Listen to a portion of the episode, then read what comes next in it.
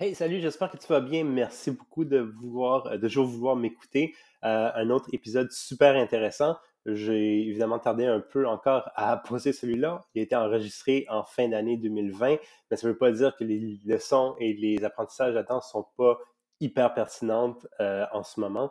Euh, je me suis assis avec, je me suis entretenu, pardon, avec Kevin Orest de Bouddha Station. Super discussion sur le data-driven marketing, comment qualifier des leads, euh, comment convaincre son boss d'investir en marketing et plein d'autres sujets. Euh, fait que j'espère que, que tu apprécies. Moi, j'ai vraiment beaucoup de fun à l'enregistrer. Merci! M'écouter ou de nous écouter aujourd'hui à format vidéo, format podcast. Je ne sais pas ce qui vous intéresse le plus, mais aujourd'hui, j'ai l'extrême honneur d'être avec euh, Kevin Orest de Bouddha Station aujourd'hui. Kevin, merci de merci d'avoir accepté mon invitation. Et merci Va, merci quel honneur d'avoir été invité, merci d'avoir pensé à moi pour l'exercice.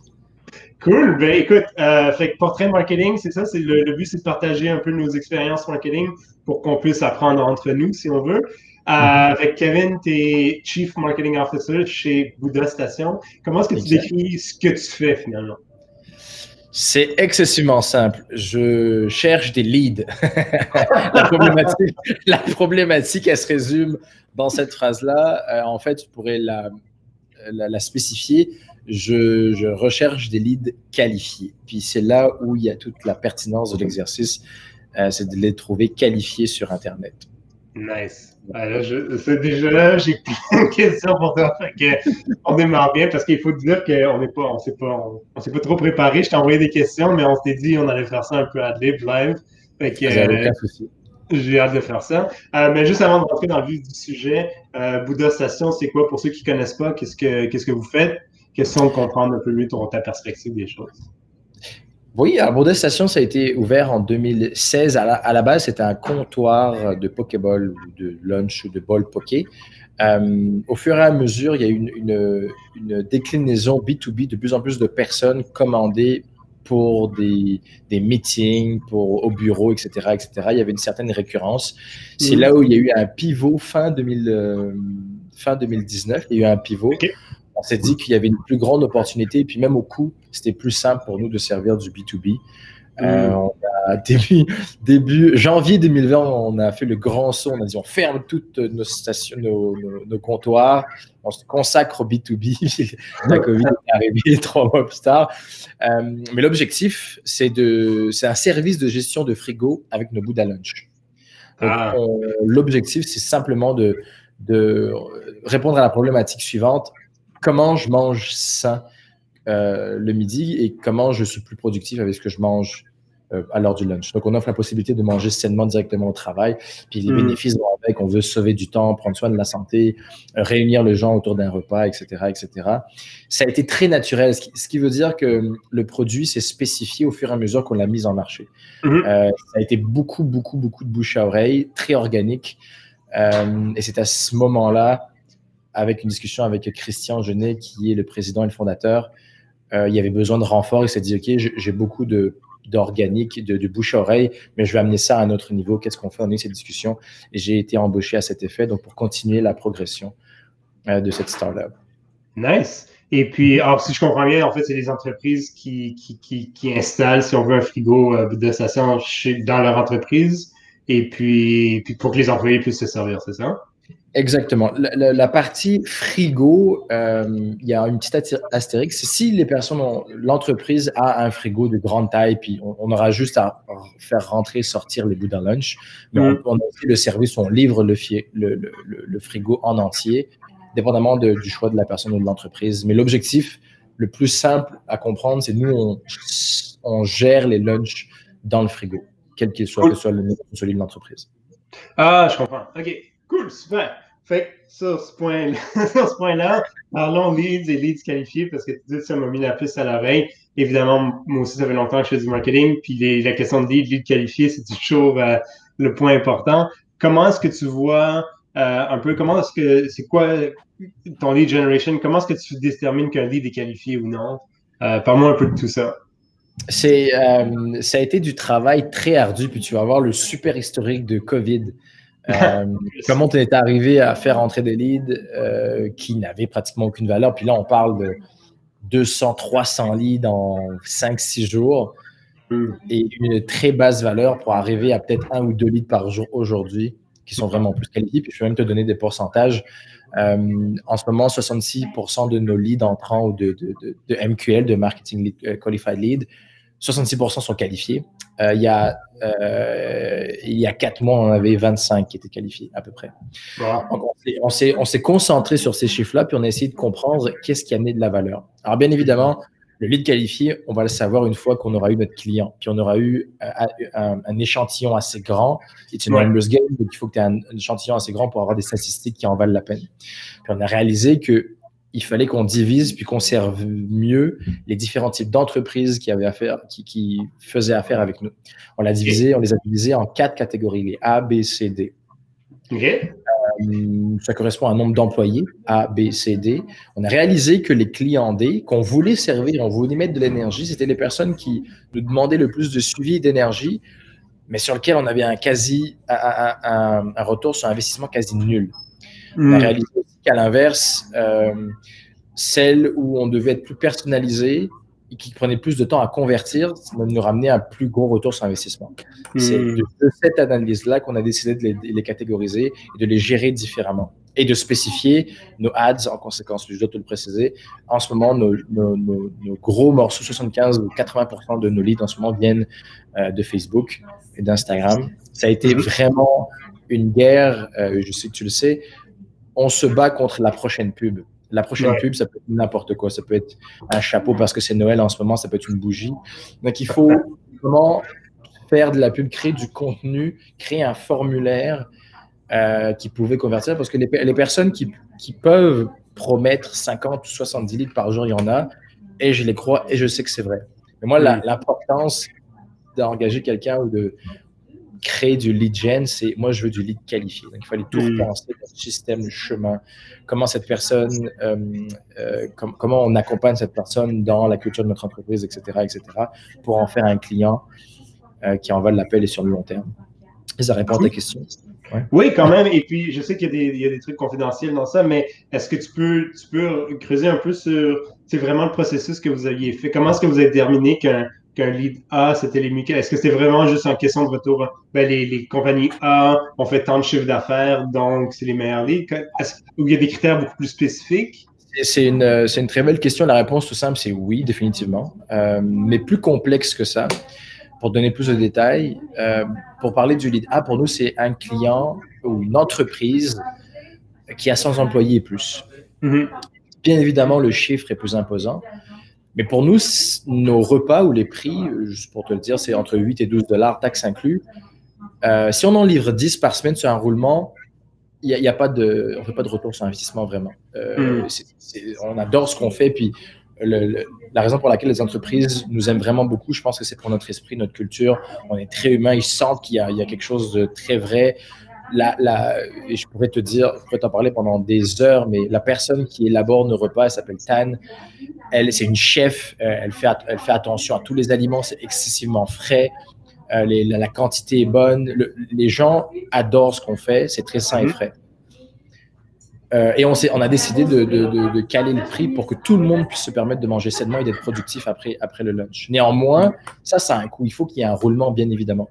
Oui. L'entreprise a nous permet ce roulement-là, donc nous permet de déployer. Donc au-delà même du retour sur investissement, c'est aussi il faut que l'entreprise puisse rouler. Euh, on a beaucoup d'entreprises C qui sont entre 20 et 50 euh, entreprises. Nos, entreprises préférées, c'est les B, entre 50 et 100 entreprises, parce que la gestion, c'est moins administratif, les gens sont hmm. plus réactifs et il y a un roulement qui est constant. Euh, A, quand on commence à dépasser les 300 employés et plus, c'est une, une, plus grande administration, il y a beaucoup plus de strates euh, de, de, confirmation pour pouvoir déployer le produit alors qu'il est très simple de déploiement. Donc on se dit, mais, mais, mais, on veut quand même que cette entreprise A nous fasse confiance et qu'il y ait un roulement certain. Mhm. et, et euh, pour te le dire, en ce moment, on, revisite, en fait, demain, on a une magnifique réunion sur le parcours, le parcours du client de A à Z, le premier point qui est le, point de chute MQL jusqu'à jusqu'au déploiement. Il y a beaucoup de choses qui se font. Il y a un sondage qui est envoyé parce que nous, on ne veut pas mettre de l'énergie à déployer un frigo avec 35 ou 40 lunch pour que la semaine prochaine, ça ne fonctionne pas. Il n'y a aussi aucun abonnement. Les personnes peuvent dire de la semaine à 1 à semaine 2, on continue pas avec vous. Donc, on a, on, a, on a enlevé toutes les barrières de restriction. Mais nous, à l'inverse, il faut que quand on déploie, on déploie avec quelqu'un, il faut que ce soit fun, puis il faut que la personne nous fasse confiance, puis qu'elle ait envie d'au moins essayer un, deux, trois, quatre, cinq mois pour et la récurrence et comprendre que les, les repas sont bons, puis voir le bienfait aussi, le retour que ça a sur investissement dans leur entreprise. On arrive à calculer le retour, la productivité d'une entreprise euh, à commander versus manger au bureau, euh, mm. versus euh, qu'ils amènent un repas de chez eux, etc. etc. Cool. Il y, a, une plus-value pour l'entreprise au niveau RH et au niveau même de, de, la productivité qui n'est qui, est pas sous-estimée. Puis de plus en plus d'entreprises se rendent compte, c'est pour ça qu'ils font affaire avec nous. Cool. Euh, et puis, alors, pour toi, d'après toi, euh, comment est-ce qu'une entreprise, bon, évidemment, peut-être en B2B, là, dans ton secteur quand même, devrait approcher le marketing? parce que je parle, te parler beaucoup de la, la, qualification, etc. je vois beaucoup d'entreprises qui passent moins de temps là-dessus. Euh, mais toi, en général, c'est quoi, c'est quoi vraiment le core du marketing? Qu'est-ce sur quoi on devrait focuser? Comment est-ce qu'on approche le marketing? Euh, la, clé pour moi du marketing, et si on devait arrêter le, notre discussion maintenant, on pourrait, ce serait A-B testing. Il n'y a aucune, aucune règle unique ever en marketing. La seule hmm. chose fonctionne, ce sont les bases. Donc, je sais qu'il y a une des questions qui a posé, peut-être je vais y revenir plus tard, mais la maîtrise des bases, elle est fondamentale. La compréhension profonde de chaque type de marketing, relationnel, numérique, direct, de contenu, comprendre qu'est-ce que ça amène à une entreprise à n'importe quelle échelle, pourquoi elle existe. Euh, déjà, ces fondements, puis je, vais euh, lancer euh, des petits pics par-ci et par-là. Il y a beaucoup de marketeurs qui ont la fameuse stratégie, mais sans se poser le fondamental de mais est-ce que c'est une stratégie qui est adaptée à cette compagnie-là ou à ce hmm. produit-là? Ou est-ce que c'est juste très trendy? J'ai d'ailleurs écrit une publication sur, euh, sur, sur, euh, euh, sur, LinkedIn où je disais que je ne crois pas au trend. Zéro. Hmm. Je, suis zéro un gars trend ever. Tout ce que la seule chose auquel je crois, dans lesquelles je, en, lesquelles je crois, ce sont les bases. Point. Si tu comprends les bases, tu peux aller loin. Puis je l'applique à, plusieurs sphères de ma vie. Donc moi, ça serait, pour revenir à ta question, puis le plus simple, ça serait A-B testing. Ce, qui, ce que je peux comprendre, puis ça a été une bataille avec, euh, avec, euh, avec mon CEO, avec raison, parce que c'est du budget injecté, on ne sait pas où on s'en va, on ne sait pas ce qu'on fait. Mais c'est là où, en tant que personne du marketing, même si on se perd, c'est toujours une victoire j'ai une discussion avec un ami travaille en marketing aussi pour Stromspa, qui s'appelle Alex Saint-Onge. Puis j'ai dit, moi, Alex, je crée des stratégies pour savoir qu'est-ce que je fais de mal. Euh, hmm. Je crée des stratégies pour euh, améliorer qu'est-ce qui est mauvais. Mais en aucun cas, je crée une stratégie pour avoir un bon résultat. Le hmm. bon résultat, c'est un, je ne sais pas le terme en français, c'est un byproduct. Si je gagne, c'est un byproduct. Mais la, la, la magnifique plus-value, c'est les, toutes les choses négatives qui en ressortir, parce que c'est là-dessus qu'on capitalise pour s'améliorer.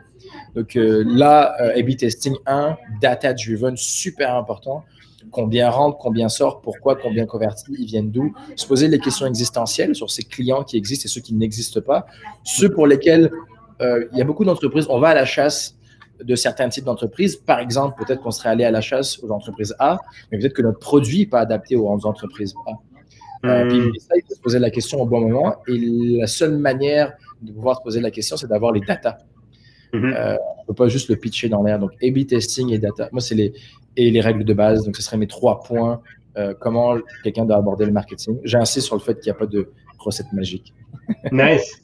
Puis pour un, ton point, euh, je, pense que c'est Seth Godin qui lui, non, je paraphrase, mais je fais une paraphrase, mais il disait que le marketing devient intéressant quand quelque chose devient plate, entre guillemets, euh, parce que c'est à ce moment-là que vraiment tu peux expérimenter. Au début, quand c'est un trend, bon, c'est c'est ce que c'est, mais quand ça devient plate, c'est là où ça devient intéressant. que, à ton point, si tu veux. Euh, fait que là, quand tu parles de data-driven, on, on, en entend beaucoup parler. Euh, Qu'est-ce que tu veux dire? Comment est-ce qu'on devient un data-driven marketing organization? Um, uh, Google Excel. uh,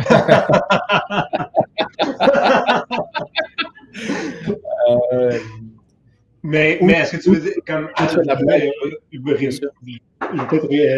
réitérer, ou pas réitérer, mais ma question, c'est est-ce qu'il y a, c'est une méthodologie, parce que en fait, tu peux, tu peux, tu peux mesurer n'importe quoi, là, tu sais, mais, absolument. mais qu'est-ce que tu en fais en bout de ligne, tu sais, c'est-à-dire, je fais une campagne courriel, l'open rate est de 70%, puis mon click rate est de 13%, mais qu'est-ce que je fais avec ça après, euh, tu sais, tu comprends ce que je veux dire? Totalement. Puis j'allais justement parler de la philosophie du Google Excel. J'ai une de mes collègues qui s'appelle Miranda qui embarque sur la philosophie du tableau Excel. Euh, puis je lui expliquais que c'est pas des chiffres pour des chiffres. Parce que quand elle me voyait faire avec les couleurs, puis certaines fonctionnalités automatiques euh, d'Excel pour ceux qui codent un peu en, en, VBA, a des choses qui allument, bam, on peut programmer des choses. Elle voyait ça excessivement complexe. Je lui ai expliqué que les chiffres, euh, se transforme en solution. Mhm. La première question qu'on doit se poser, c'est c'est quoi le KPI euh, qui est intéressant? Euh, là, tu viens de me parler de, de, de l'email. La statistique que tu viens de me donner, qui est très approximative, pour moi, elle veut rien dire parce qu'elle a aucune, il n'y a aucun comparatif. Peut-être que la statistique, le 70% de, de, de, CTR, de, c'est excellent, mais comparé à quoi, puis pourquoi, puis c'est quoi mon objectif? Mhm. Avant même d'arriver à ce genre de questions, il faut avoir accumulé j'ai envie de dire peut-être dans le cas du courriel, pour garder ce même, même exemple, peut-être 5-6 courriels avec exactement les mêmes caractéristiques. Donc, quand je parle des mêmes caractéristiques avec le même type de call to action, les mêmes types de titres, les mêmes types, euh, la, même longueur, etc., le même code promo, c'est là que le, c'est à partir de là que le A-B testing va être intéressant. Voilà les résultats là-dessus. Faisons la même chose avec un autre titre ou une autre longueur de courriel ou une autre personne, faisons la même chose, etc. On aura trois types d'envoi de courriel ou de campagnes courriel qui ont été faites, laquelle est plus performante? C'est en ayant ces comparatifs-là que la question ou la réponse va apparaître plus facilement. Peut-être que finalement, le 70 open rate, c'est clairement pas ça qu'on veut parce que ça visait les, les mauvaises personnes qui étaient dans l'infolettre. Peut-être qu'on cherche le 20% avec un 100% de clics avec un 90% de personnes qui, cliquent sur le code promo, etc. etc. Ce fil-là et ce dessin-là arrivent au fur et à mesure qu'on cumule les chiffres.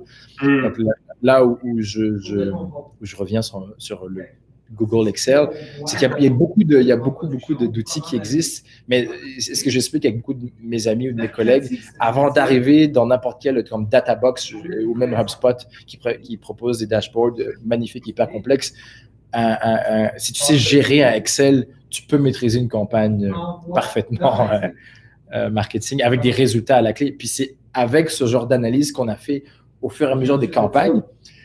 Je reviens sur une parenthèse que j'ai, que, je suis vite passé là-dessus, c'est que une personne du marketing doit se battre sur le budget constamment.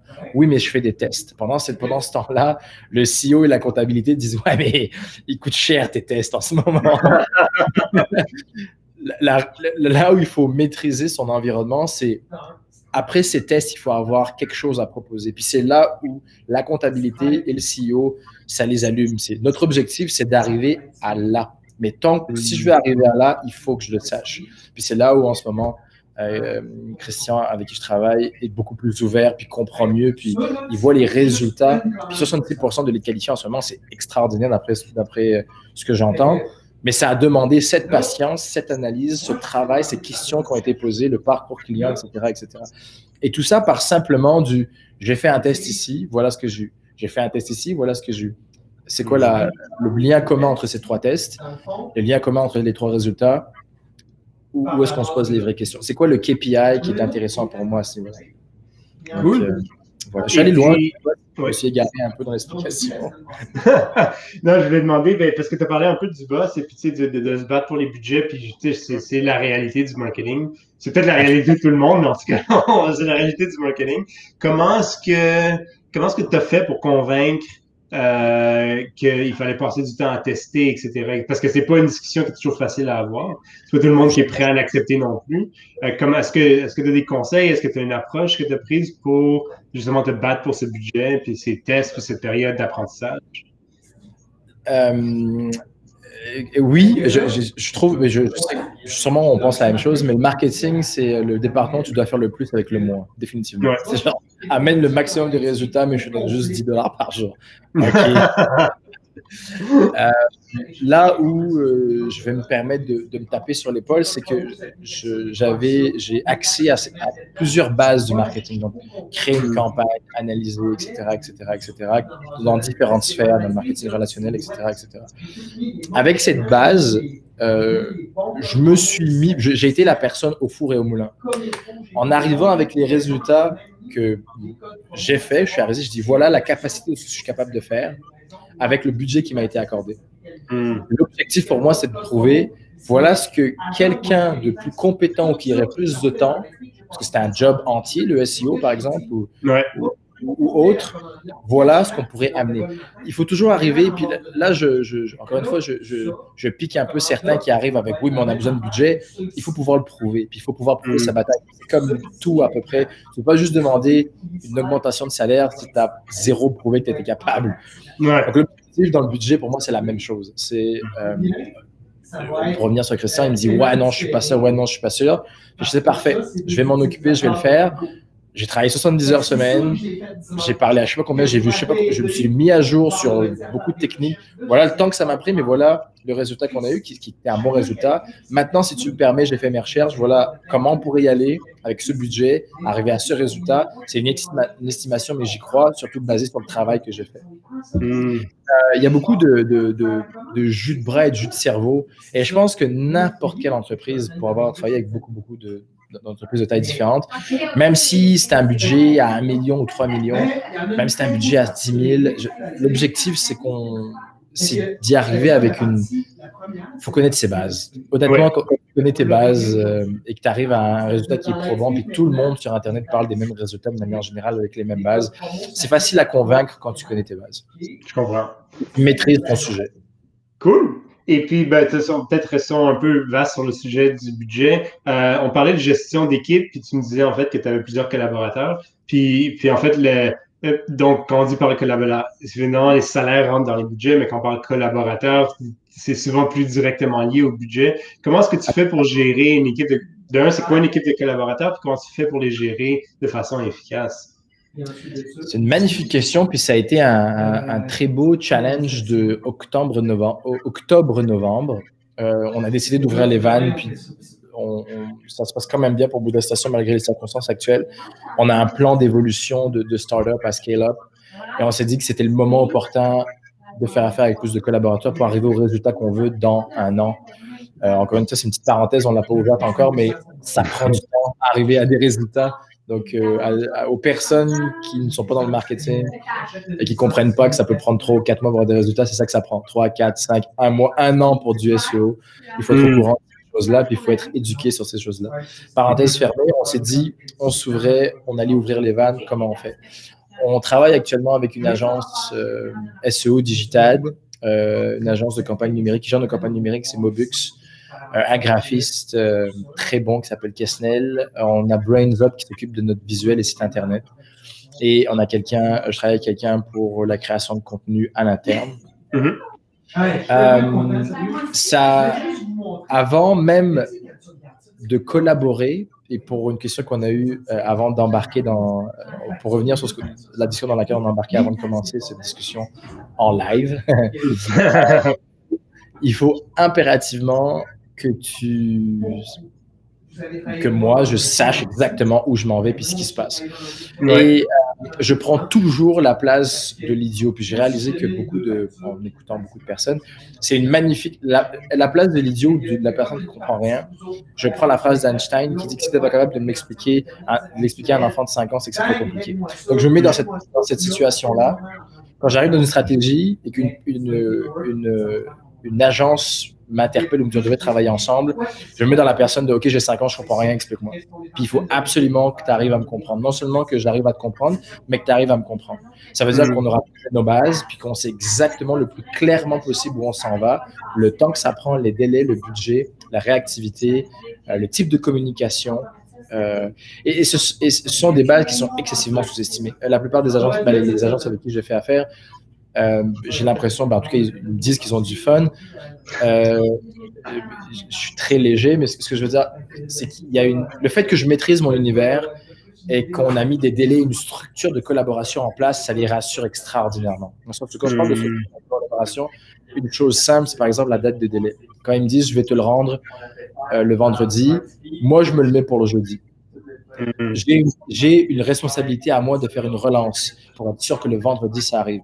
Il faut comprendre que l'agence, comme beaucoup d'êtres humains, ils ont beaucoup de choses à faire.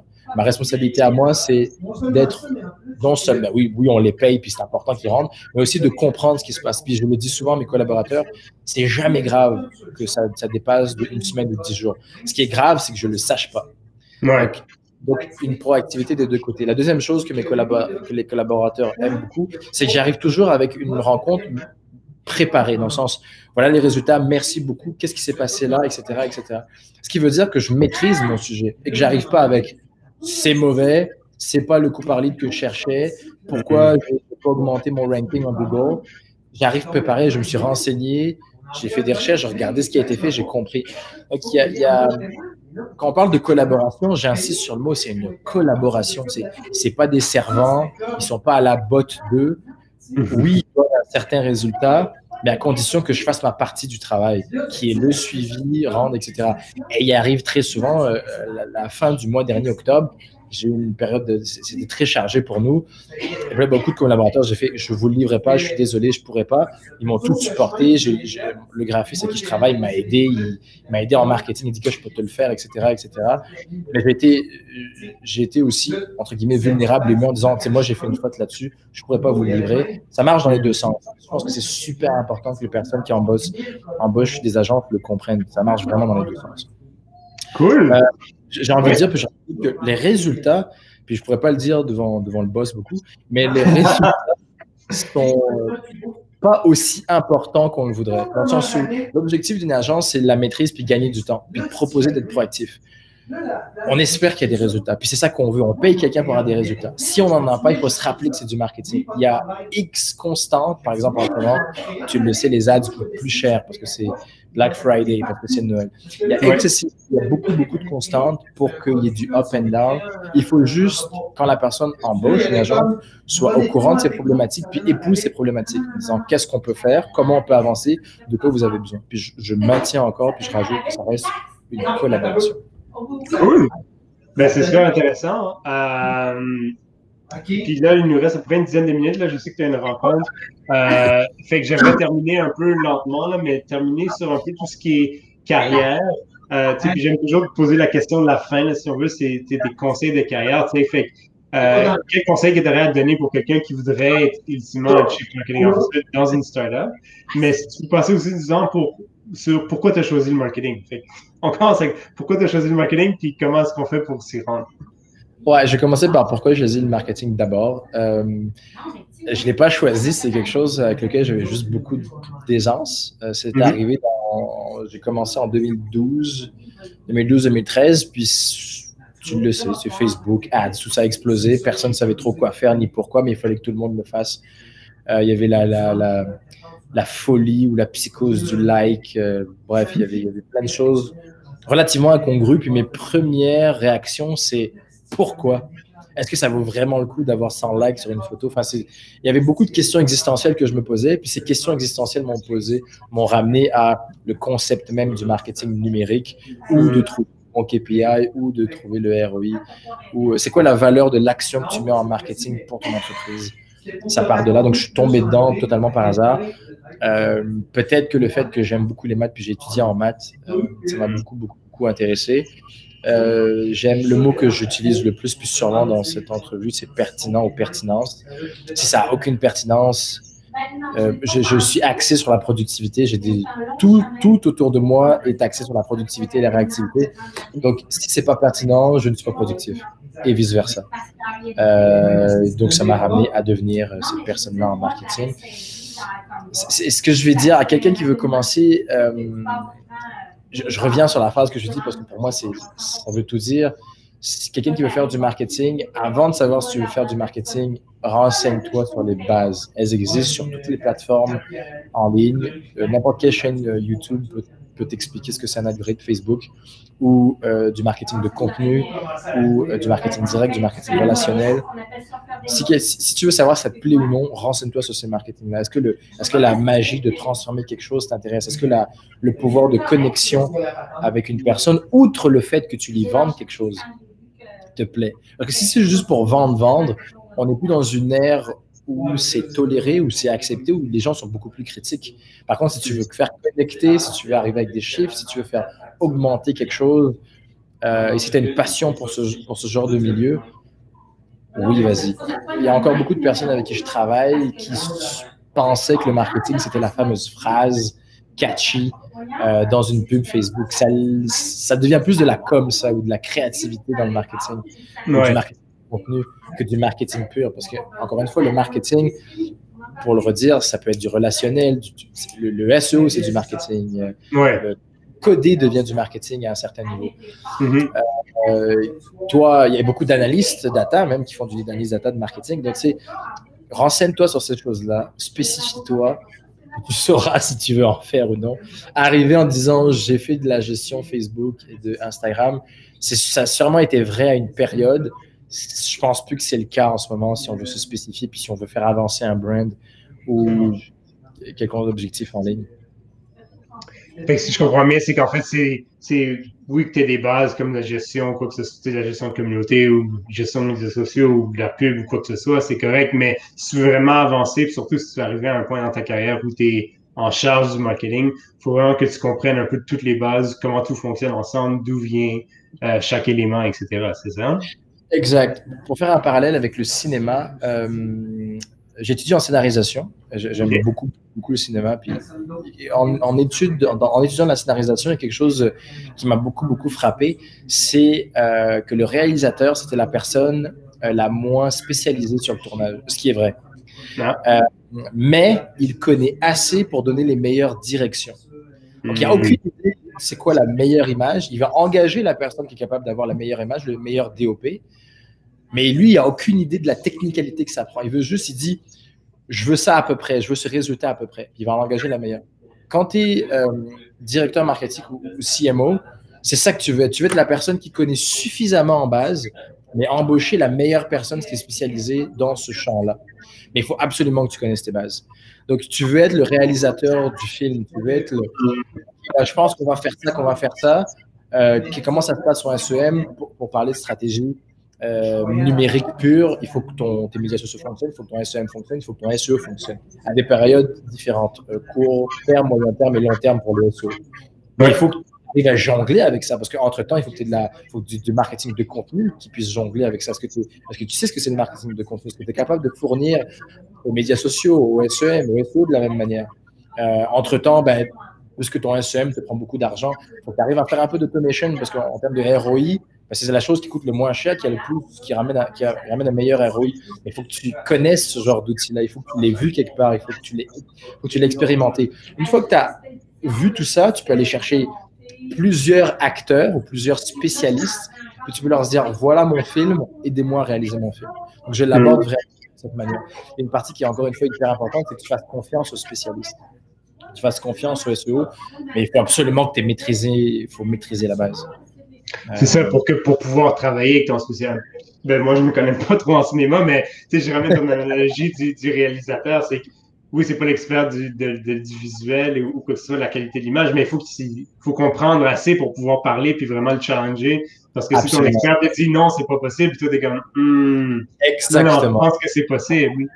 Euh, Et puis, est-ce que dans tout ça, est-ce que tu, euh, tu sais, je sais pas pour ton cheminement carrière, mais euh, est-ce que tu suggères qu'on qu'on teste, qu'on essaye de nous-mêmes? Est-ce que, tu sais, si, par exemple, je suis expert en médias sociaux, mais tu sais, je veux aller plus loin, est-ce que je devrais, je sais pas, partir mon blog et puis faire du nurturing ou quoi que ce soit, je sais pas. Est-ce que, où est l'importance vraiment du tactique ou est-ce que, tu sais, de la connaissance théorique, mettons, est assez, est assez importante? Ou le, le,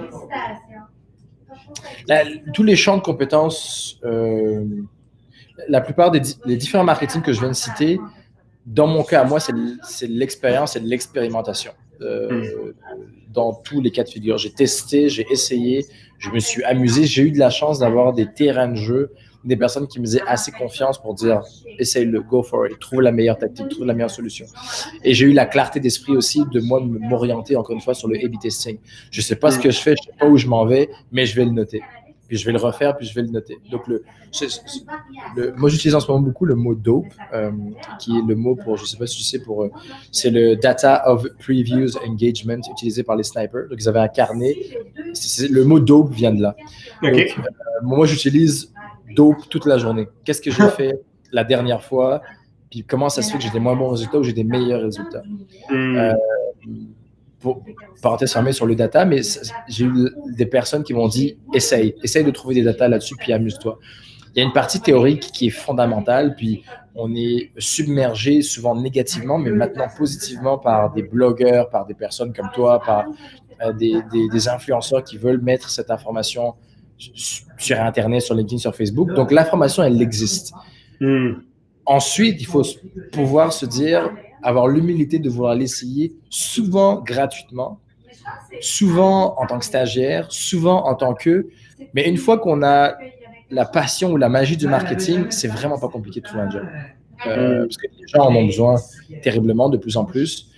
Euh, il y a toujours ce, l'expertise, elle existe vraiment pas tant, beaucoup moins, mais il faut la développer, il faut la proposer. Euh, il y a de plus en plus de travail pour la qualité d'experts qu'il y a, je trouve, pour la quantité d'experts qu'il y a. Je ne sais pas si tu. Euh, mouille-toi un peu là-dedans, qu'est-ce que tu en penses?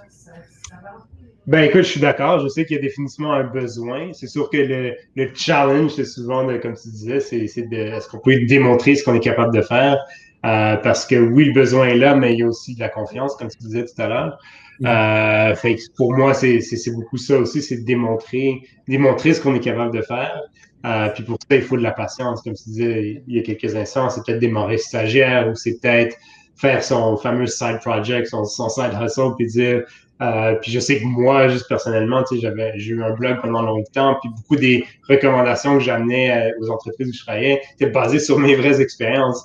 Euh, puis c'est, c'est des trucs que je faisais en side, pas payé, entre guillemets. Puis c'est ça qui est important en bout de ligne, c'est, de pouvoir démontrer ce qu'on est capable de faire ou tout, au moins de démontrer voici comment je veux l'essayer, comment je veux le tester. Absolument. Ce, fameux, cette fameuse maîtrise de base. Euh, puis pour revenir sur la base, maîtriser la base, ça ne veut pas dire faire des, des essais puis pitcher des idées en l'air. Maîtriser la base, c'est quelque chose qui marche, je sais, ça existe, c'est comme ça que ça fonctionne. Voilà où j'aimerais aller avec cette certitude-là. Laisse-moi l'essayer. Mais je sais, que, je sais que ça fonctionne, c'est comme ça que ça fonctionne. Voilà où j'aimerais aller. Donc la maîtrise de la base, c'est d'avoir cette confiance de voilà comment ça fonctionne. Si ça ne fonctionne pas, parfait, on va le revoir parce que la base, je l'ai anyway, puis on va la retravailler. Mais c'est cette, honnêtement, c'est vraiment cette confiance en soi de j'ai vu des cas, j'ai regardé, j'ai lu, je suis allé me renseigner, j'ai parlé à ce gars-là, j'ai appelé un ami. Ça, c'est la base. Puis d'après ce que l'agence dit, ça, c'est la base. Trust me on that. Puis c'est, euh, les gens ne mettent pas assez d'énergie là-dedans, je trouve. Puis ils arrivent avec on va faire ça. Mais, mais ça vient d'où, puis pourquoi? Puis c'est ce genre de questions. Et c'est là-dedans où on peut perdre la confiance euh, du client ou de la personne qui est recommandée. Euh, aussi, je, reviens avec le travail gratuit. J'ai eu une période de ma vie où j'étais consultant c'était vraiment juste pour donner un coup de main, puis je voulais pas en faire une carrière. C'était un, un 6-8 mois. Puis la première heure que je passais, c'était je voulais être sûr qu'ils comprennent ce qu'ils voulaient.